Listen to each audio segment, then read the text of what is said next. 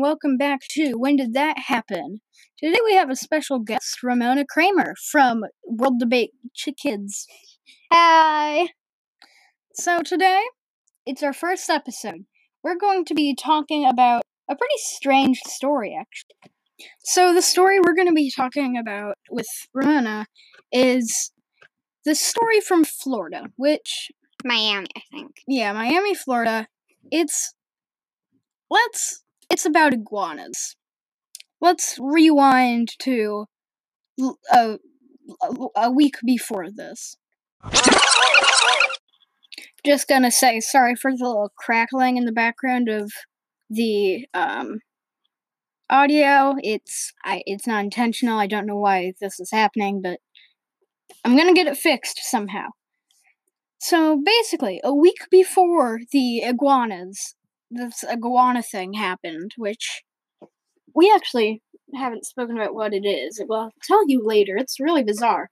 Um, but a week before this occurrence, there was talk of really there was talk of pretty cold weather for Florida that was gonna come over, and people were just like, "Huh, that doesn't seem too out of the ordinary. It's it's like winter. It's gonna be a little bit colder than normal." Um, and yeah, that's what everybody thought. It that everybody thought that it wasn't gonna be that bad, just like a normal colder than average day. Let's go back to a week in the future. And now that we're back a week in the future, people are waiting for the cold weather. It's gonna hit any day now. It's just gonna be a little bit colder than average, only like 40 degrees or so, but cold for Florida. And then things start happening. So the cold weather hits. Right, Ramona? The- Mhm. Yeah. Cold weather And- hits. I'm just making sure I got the story right. And then, well, this is where the iguanas come in. Iguanas start falling from trees, frozen, frozen solid, alive, but frozen solid. It's not very cold, but iguanas are frozen solid and falling from trees. Are iguanas even native to Florida? They are, yeah. Okay. I thought, I, for a second, I thought that was like double weird because I didn't know if iguanas were native to Florida. No, yeah, iguanas, Okay. iguanas are in Florida quite a bit. Okay. okay. Um, I get it now. But, like, how many were there? Do you know? Hundreds. Hundreds.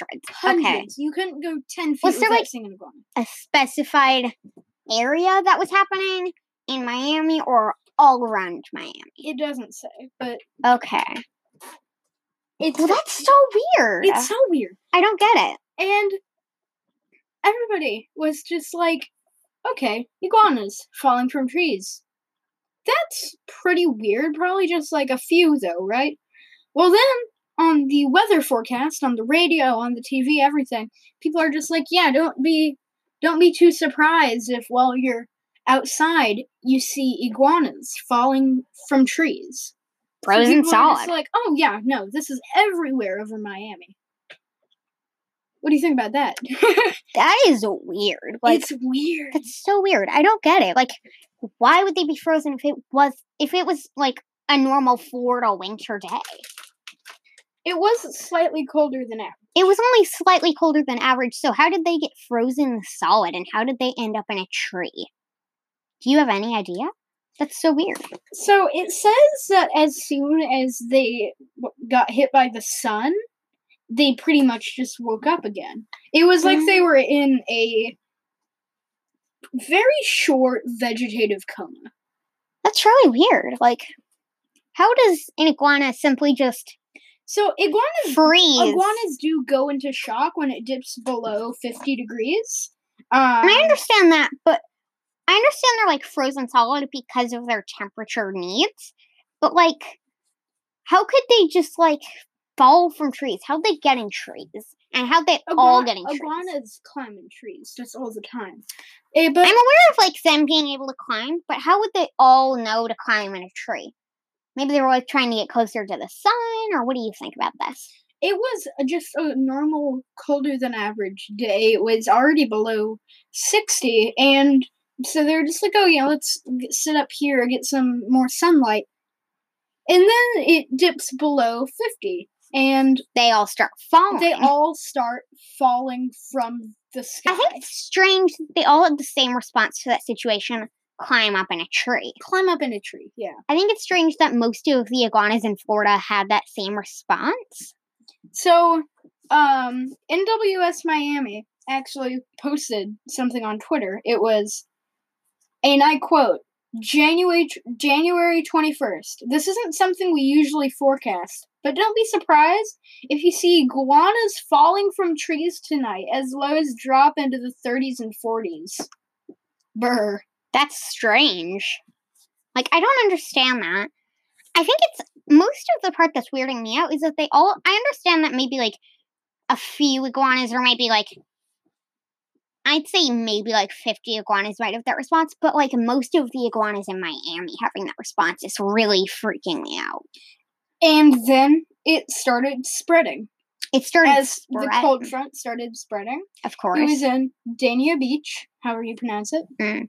It it was already in Miami. It was already in Miami. Okay. So yeah, Dania Beach. I'm not sure if that's in Miami. I don't know Florida geography, but not geography. We don't even we don't live anywhere close We to don't. Florida. We live literally 200 miles away from Florida. We don't know what's happening. We just saw the Sonic Echo show and was like, yeah, okay, let's make a let's let's do this. Let's write it. Let's make an episode about Make this. episode. But anyway, does that conclude our episode? I believe so. Okay, bye bye, guys. And wait, fan, go check out my podcast, World Debate Kids, and I'll see you there. Bye bye. Goodbye.